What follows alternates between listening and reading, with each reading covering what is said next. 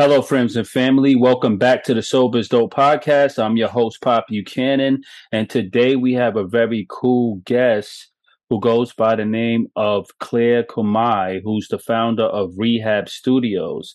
And before I bring her in, I would love to read her bio real quick so we get acquainted and really enjoy this next episode. Claire Kumai is the founder and CEO of apparel and jewelry brand Rehab Studios. The brand and designs are inspired by her own struggles with addiction before getting sober at age 24. She is now three and a half years sober and a vocal advocate for eradicating the stigma and increased research and awareness in addiction and mental health. Claire lives in Brooklyn, New York. Her hobbies include skydiving. She has recently earned a professional A level license in Brazil and spray painting. She's also an avid traveler, having visited 29 countries so far. Next stop, Tanzania in November. We are really excited to bring um, Claire on to the Sober is Dope podcast. And as everyone out there know, we just did a great episode with our friend Rex from the hip hop scene. And Rex is one of our supporters, and that was really cool.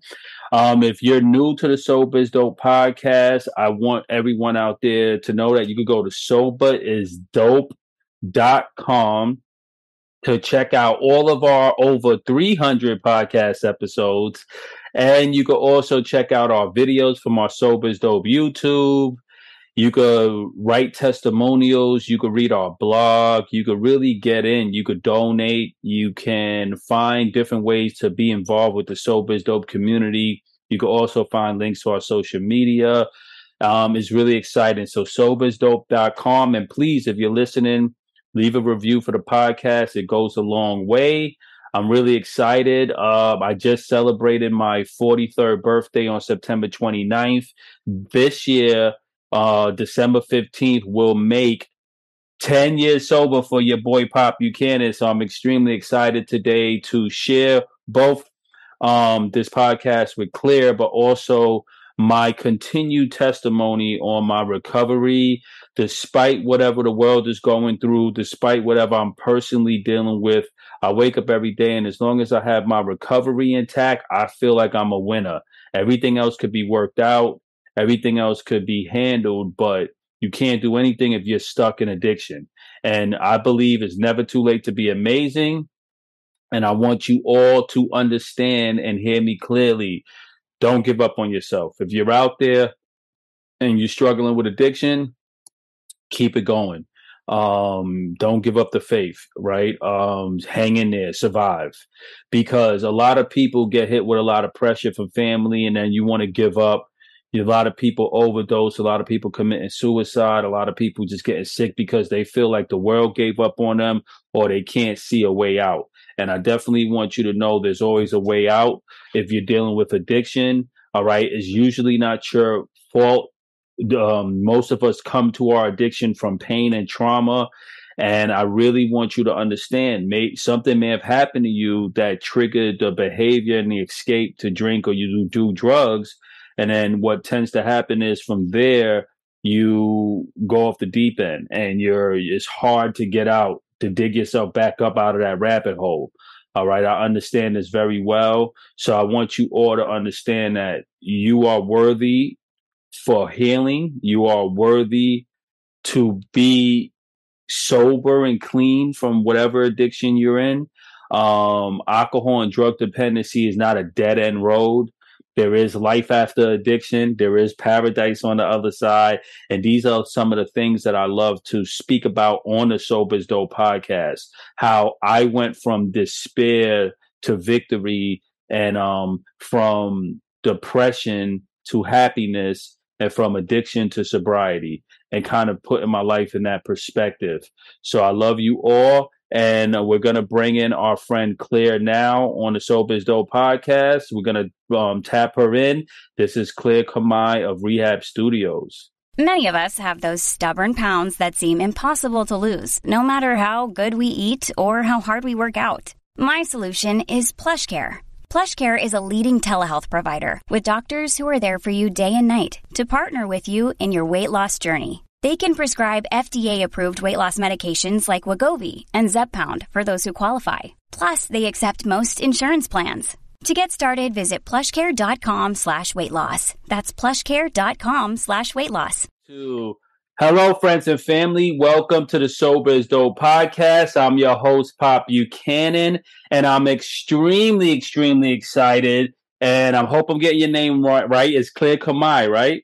Yeah, that's right. All yeah. right, We got the great Claire Kamai from Rehab Studios, formerly known as Rehab Barbie, and we'll talk a little bit about that on the Sober is Dope podcast. She's hailing from Brooklyn, New York. She has a little bit over three years in recovery. She pretty much loves to talk about addiction science, the brain, and recovery. She's a marketing specialist, amongst other things. As you heard, she's an avid skydiver, and she's just an all around amazing Renaissance woman. And I'm really happy to have you here today, Claire. How are you feeling?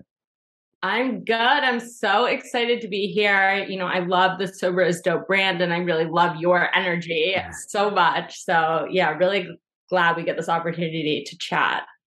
Thank you, thank you. So, Claire, uh, uh, what's important for us is to get right down to the nitty and gritty because we want to add as much value to our um, audience as possible. So, can you tell us specifically um, how did you uh, t- tell us the nature of your addiction and how you found your recovery, and then we'll go into a little bit of background about you.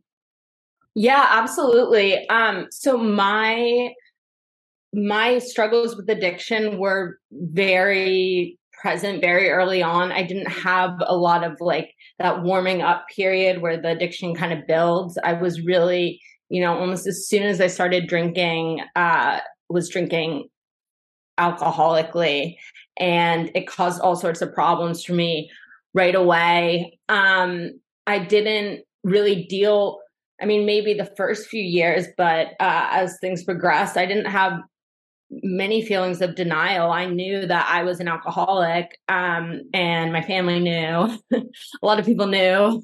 Law enforcement knew, but um, I, you know, I didn't want to get sober because I thought that even though you know there's all these um, negative consequences that I'm dealing with, it still wouldn't be worth it for me to change and have a sober lifestyle. It would be too difficult and it wouldn't be fun anymore and I wouldn't enjoy life and and I wouldn't be happy. Um uh so you know somewhat against my will uh, I, I made the decision but i didn't really want to my family really pushed me to go to aa to get sober to give that a try and even at that point i really was like i'm just you know doing this to appease them i'm doing i'm going to learn how to moderate so i stop causing stress for my family.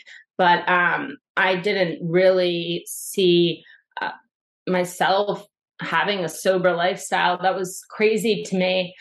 And, you know, I was fairly young. I think I was 24 at the time. I do think, you know, as time progressed, I would have probably eventually like gone into the rooms myself just because the consequences would have gotten so bad. But at that point you know i was i was lucky that my family pushed me to to get sober at that time because i was um it left my own devices. I would have kept going until i hit a much much deeper bottom. Right, um, right.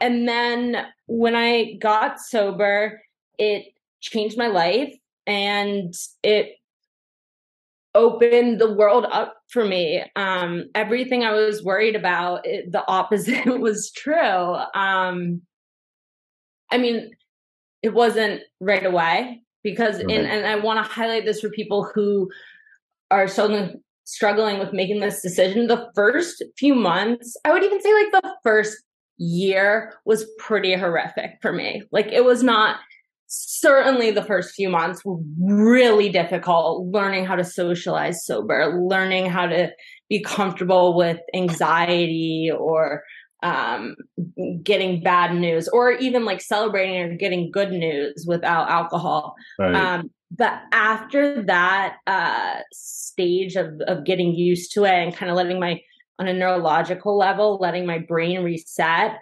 um, my life got fucking awesome. Can I curse? Yes, yes, absolutely. Okay, okay. Um, yeah, I mean everything I was worried about, like you know, friendships and and how am I going to travel sober? How am I going to party and go out to clubs? Is my life going to be boring? Like it was just the complete opposite. Like my life is so much more exciting now, so much more fun, and I still go out and dance and date and all, everything, and it's so much better.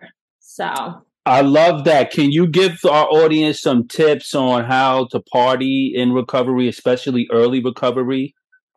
Yes. Well, so early recovery, it, it is difficult. You just, you have to do it and you have to get used to it. It's going to be a little awkward. Um, you know, things like first dates or, or meeting people the first time just are inherently a bit awkward. Um, but I think it's important to remember that, like, those uncomfortable feelings are, it's not great to always completely diminish any feelings of discomfort. Like, right. if you're, I would always, you know, I'd be wasted every time I went out on a date. So, of course, I had a great time. And I thought every guy I went on a date with, especially ones who like brought drugs, I thought, you know, love of my life. Like, I thought they were great. Um, now it's like I have feelings of discomfort or boredom or annoyance when I'm around people who I don't vibe with. And that's you know might be uncomfortable in the moment but in the long run it, it's a good thing because i don't waste time and energy on situations that you know aren't fulfilling for me and uh, this is what i did in early sobriety to help myself get comfortable. Um, you know i don't know if i would recommend it for everyone but i uh, i was traveling around a lot when i first got sober and um I was I was going out a lot and I really wanted, you know, I for me I was like if I'm going to be sober, like I'm not going to give up like going out to clubs and going out and dancing.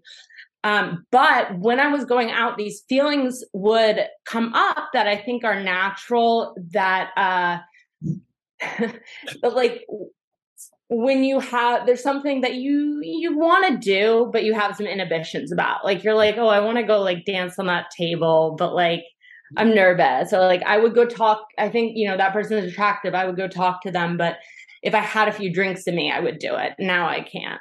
Right. and that would always like pop up and it was triggering to me um so i went through this phase where i just every time i had one of those thoughts i just did it I would, you oh, know, wow. jump up and nice. dance on the table. Like I made myself go like, you know, talk to like strangers or whatever. Um and it just it got me very, very comfortable very quickly. And and I, you know, I didn't need that didn't feel the need for that like social crutch of alcohol. Um, but like that being said, like I don't know. I've like I, am sure I did. Like I was like you know partying all over Europe and stuff, and I'm, I'm sure there were some bar owners who didn't love me dancing on their tables. But right, right, you know. I love that. Um, so we got to take note that it's important sometimes to push yourself in recovery because you're still you when you when you have your sobriety, you're even more beautiful. You have like Puff Daddy says, you have more of that sexy. You have more of that that kind of robust go get it energy, but we don't want to limit ourselves because we don't have our drug of choice giving us that fake courage. Like go out there and really like have fun. Give give yourself the treat of um freedom right? Don't be inhibited in any way because you're not using, right? And that's beautiful because when I first got sober, I definitely was like 100% straight up square. Like I, I I, I didn't want to dance. I didn't want to move. I didn't want to go nowhere. But as I started going out more, I started realizing, wait a minute, you know, halfway through the party, I'm still good. I still have all my faculties about me. I still look good. And then you start to see that dynamic switch. People start getting wasted, and you that you become that cool person that's just level headed and wind up being able to really connect with people, help people. But you always get to leave with uh, with your self respect, dignity, integrity, without the blackouts, without the what the hell did I do last night vibe, right? Oh, oh my god, yeah. You don't have to wake up and be like, "Where's my wallet?" and why is everyone mad at me?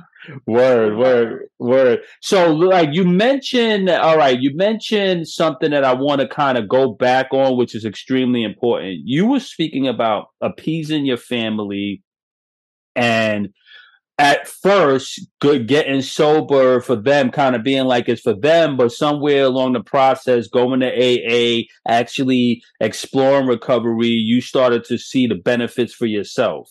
Um, i think we know that it's kind of dangerous trying to get sober for someone else because it's really difficult that way. You have to get sober or get clean and just a disclaimer out there, Sober is Dope represents both people that are dealing with alcohol, drugs, and all other process addictions. So we're speaking to everyone because I had experience with drugs as well as alcohol. Although my drug of choice is alcohol, I can relate.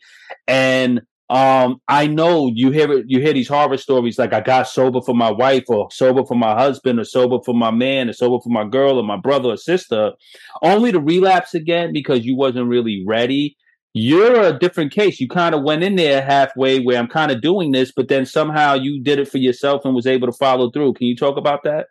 Yeah, yeah. I mean, I agree with you. I think, I mean, whatever like brings you to the point where you're going to give it a try, I think is great. But I, I do think you need to have that internal motivation and feel like you're doing this for yourself to to stick with it. I mean i think that's why it stuck for me because um it, there definitely was a point where and it switched over and and certainly now um the main reason i'm sober is is because it's good for me um you know and it's bonus points that it makes keeps other people happy um but yeah i i think well, the way I looked at it was like kind of like it's an experiment, right? Like I've had, you know, a good 10 years drinking and drugging and you know, there have been some good moments um and a, a lot of bad moments and and this is what it's like,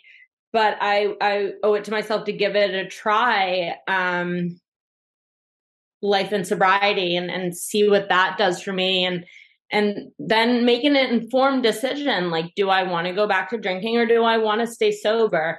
And um, that worked for me. And as a 24 year old who doesn't want to be like oh i'm going to be sober forever uh, that that was a helpful way to think about it. And then just it i mean it just the evidence spoke for itself. Like i'm so much happier now um, and have such stronger relationships and all of that um, that like i just I mean, of course, I still have uh, weak moments or cravings. I mean, that's very, very normal. But just thinking about it logically, like, there's no no reason I would want to go back to that.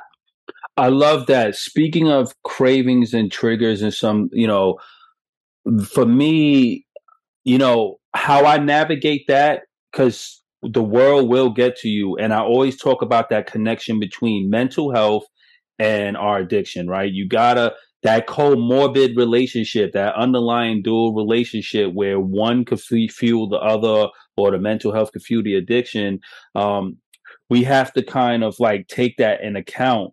And for me, I used to always think about the worst points in my addiction and those horrible moments when I had these slippery thoughts, right? Because they do come where we deal with life. You're like, damn, man, like, like you said in the beginning, it could be a death in the family. It could be something exciting. You get this big promotion and this concept of like, let's celebrate. It could be a breakup, right?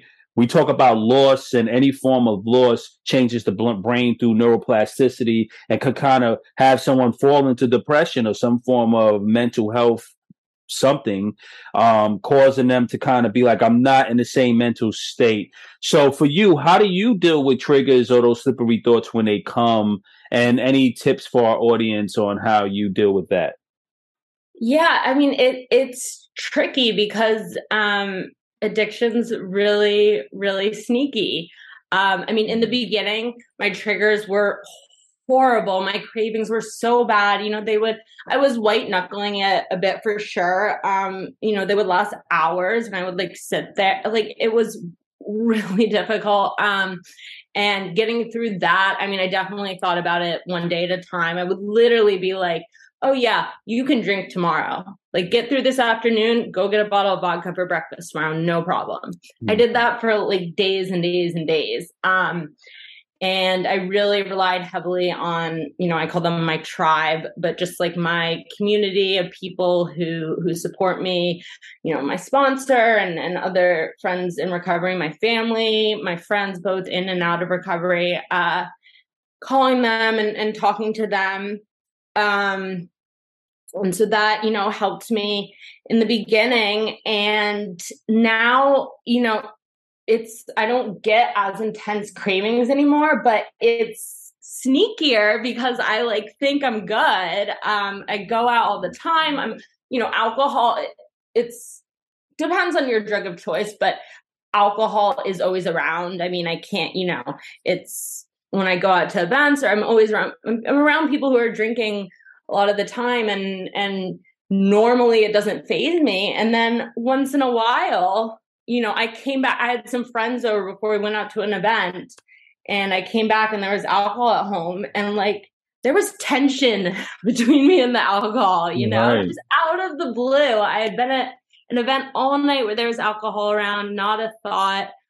Um and I don't know. I like went outside and gave it to my neighbors. Good, good. No, like congrats. Two in the morning. Congratulations, congratulations. You know, something like that seems so simple, but that was powerful. You know, because in that moment, it takes that one moment to be like, ah, just one, and we know we can't handle just one.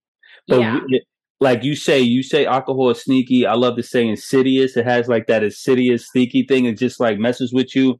And that's incredible that you did that. And listen, everyone that's listening, that's powerful. Sometimes you might, someone might gift you a bottle not knowing that you're in recovery because some people like to stay anonymous and some people are vocal about it. Yeah. It's been times where I got bottles uh, and I just was like, yo, you know what? I'm going to throw this shit down the drain or th- flush it down the toilet because I'm just not, you know, and then I'd be having guilt sometime, like giving it to a family member or something like that, because I know what it could do. So I'm like, yo, this stuff is crazy. But it's always gifting it. That's a technique, and just like really cutting that tension with action, man. I give you props yeah. for that, for real. So you have about three years in recovery right now. Yeah, yeah, um, three, maybe three and a half. So my sober date is July fourth. Okay. All right. Yeah. Just celebrated your, your, your third year. All right. Um. Yeah, I remember I started. I guess sober is dope in my sixth year because I was just like, I was like so so bad when I got so I had to every day for the first six years. I just was focused on getting better. Never even dawned on me um, how do you feel now? Um, because I consider three years kind of still early recovery, but I consider ten years early recovery, but it's still a lot of time. But we're still sensitive. We're in a sensitive way where the further you get away from your addiction, the more you're going to tend to deal with. It gets easier, but it also gets more challenging because you're just dealing with more. You take on more jobs, you take on more opportunity, you take on more people, you take on more of the world. As you know, when we first get sober, it's like, ah, I'm, I'm, I'm in rehab or I'm home. I'm just focusing on this. I'm not going anywhere. So in your case now, um, how are you doing in this um three years? Are you happy? Is there any difficulty? Um, anything that you're struggling with that you might want to talk about? Yeah, um, no, what you're saying is is so so true, and and I feel like I've been feeling that and didn't know how to word it so well. Um, definitely, because in in early recovery, my main focus was just getting through each day without drinking, and now I kind of expect myself to get through each day without drinking, and I'm putting pressure on myself to do other things. Um, so I do have to, you know, make sure to to to be aware of that like not I, you know i'm comfortable with with dealing with a lot of stress and work and and i i do enjoy that type of thing but um i don't want to put so much stress on myself to the point uh that you know i'm i'm threatening my sobriety. I do think it's helpful that my like brand and the bulk of my work is very linked to my sobriety um so you know just even when i'm like working i'm like creating like social media content and stuff yeah, i'm right. getting like some good like sober messaging um but it's so important to take the time to just take care of yourself um go to i mean i go to whatever it is for you for me i, I love to go to meetings um and just you know being kind to yourself and and once in a while i just you know yeah, just acknowledge that that you're doing fucking awesome. I love that. I love that. And um yeah, it's important. And I will tell I'll give you a few tips because I have some time in and I was there. One, it's important to say no. You gotta like Matt, like when you like gauge from your recovery if you're going to say yes to certain things. Yeah. And then when you put in certain opportunities on your plate, you have to look and say, well, I have a certain amount of energy and time. And if any of these things is going to burn me out or cause me to stress, then I should, you know, because I'm the king of no. And oh, we got the yacht party this week. Because I'm also an artist, I, you know, and I do I do art and I do music, I do all of this stuff. So I, the the invites could get crazy. You know, you want to go to you want to you run to Mexico this weekend, you want to go all type of stuff, and I, I I have to like look at the group and like these are my wild cousins. I know if I go with them, it's gonna be wild. Like I had to say no because it's like but it's also important when you are linked. This is the biggest thing. When you part of your work is linked to your recovery, it sets this expectation that we have to be better than other addicts who don't have a platform about our, their addiction or you have to hold you have to be held to kind of this higher standard because you're vulnerable and, and putting yourself out there so i have a brand called sober is dope people's going to be like well there's an expectation for me to always be sober. So what happens is if I'm struggling because I have this platform, I would most people that we saw people commit suicide this year behind this kind of concept. So I'm trying to bring it home. we see people kind of like relapse in what we call secrecy and still try to get on the platforms and try to push this narrative because they probably feel like they couldn't go back to that same community and say, "Hey, I'm struggling and I'm vulnerable." Right? Yeah. So so my thing is with these platforms, we have to just make sure that we're even extra vulnerable if we're struggling. Like, don't yeah. be afraid, right? Because you're rehab studios, but you're also Claire, that's in recovery, yeah. right? And I'm I'm Pop Buchanan, but I'm also Joseph, who's in recovery, and sober is dope. So at the same time, it's like I have to say because I had we lost um, I lost two friends this year, right? And I felt like, and they was in recovery. They both had big platforms, and I just kind of wish I could speak to them and just say, look, man, forget the platform, forget all of that shit, forget if you relapse. Let's just work together and get back to the drawing board. So for you yeah. and anyone that's in early recovery, remember, watch the triggers, know your triggers, watch out for slippery thoughts, places, people, things. Um, remember to stay vulnerable. And as you start sharing your recovery and recovering out loud, like they love to say, just remember you're still a human being in recovery, right? Yeah. Right, well, my friend said something to me, you know, early on um, that was really helpful to me.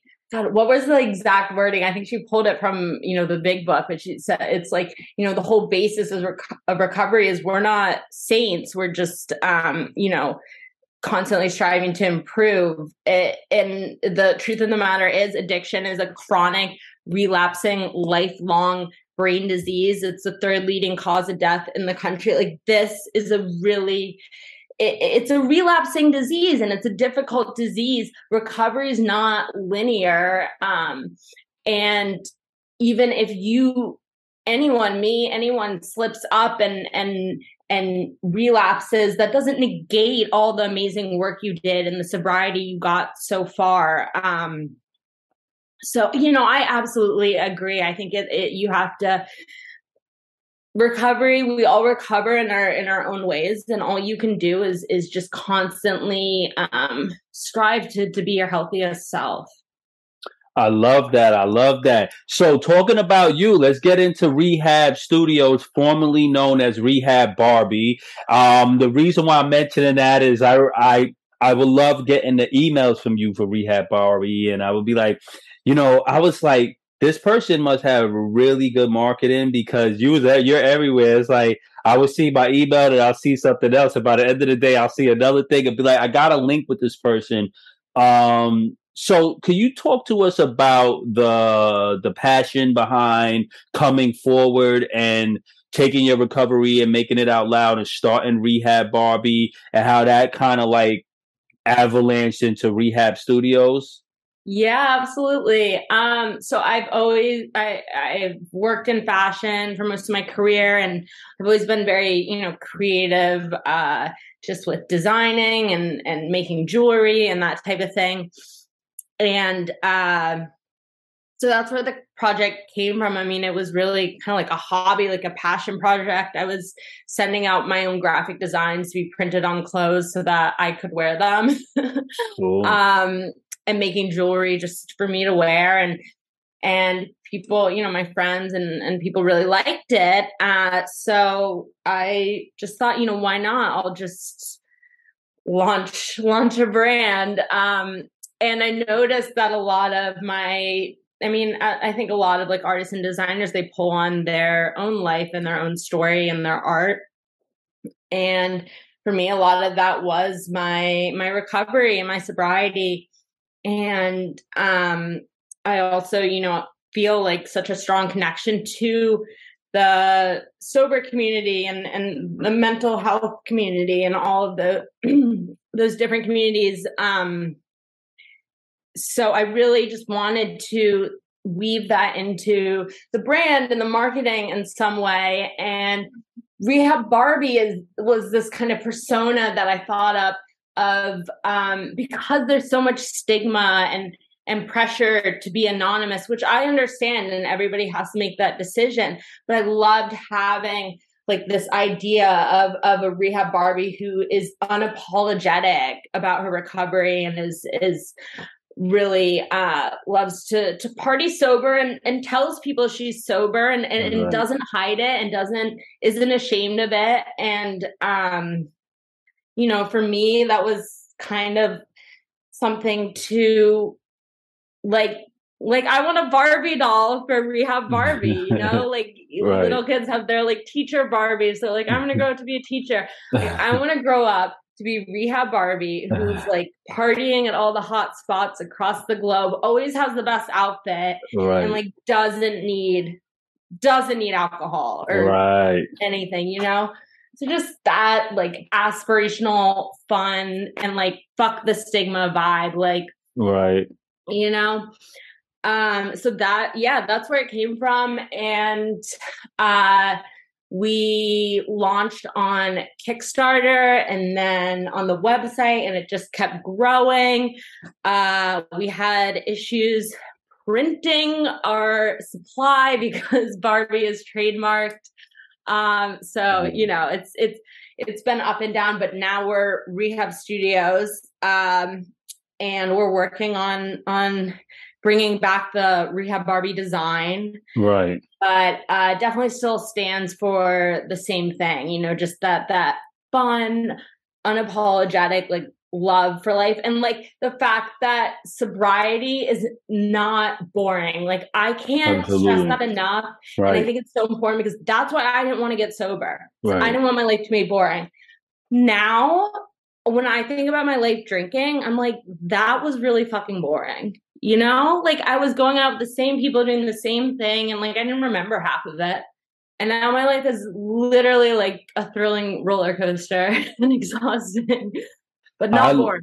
No, definitely not boring. That's why we started Sober is Dope. I was like, yo, I want to explain like Sober is Dope is lit. Like, yeah, like you you don't lose any swag or whatever anybody want to name it. You will always have this ability to pro- show up as your best self, your most authentic self, and build upon that. So I really enjoyed our talk. Um, one thing I wanted to close out with before we go into where people can find you and stuff is you mentioned a lot that you love to talk about the the brain addiction and the signs of um, your addiction. Any tips or anything you would give anyone that's dealing with drugs or alcohol about how to put it into a safe perspective? Yeah, well, definitely, you know, read about it. I recommend the book Under the Influence This book changed my life. Okay. Um, I mean, it's it's about how the brain responds to alcohol. So learn about it because there's a lot of good information out there, and also, and you mentioned before neuroplasticity. Any damage you've done to your brain, well, I'm not a doctor, but the brain can change. Like absolutely, you, have changed it through years of using. You can change it back. That's the amazing part about our brains. So that's that's great to know. I love that. I love that. So, can you tell our audience where they could find you, how they could catch up with you, and what's new and coming and to be expected for Rehab Studios? Yeah, so Rehab Studios NY for New York. So rehabstudiosny.com is our website. Uh, so you can learn all about us there. And then our socials are linked there too. We're mainly on Instagram and TikTok. We love TikTok. Uh, TikTok yeah. So at Rehab Studios NY. Definitely check us out and we would love to hear from you guys. Claire, thank you so much for blessing us with your presence. It's been extremely illuminating, and your energy and jubilance and enthusiasm is refreshing because this is what recovery looks like. Friends and family, the joy is not easy. We acknowledge that today. We do have our struggles. We are human, but it's always going to be better than where you came from in the darkness of your addiction. So give recovery a try follow, support Rehab Studios, and we are excited. You're listening to the Sober is Dope podcast. That's a wrap for our amazing episode with Claire Kamai. I love you all. Bet on yourself, rescue yourself, don't give up, and we will catch you on the other side. Peace and love.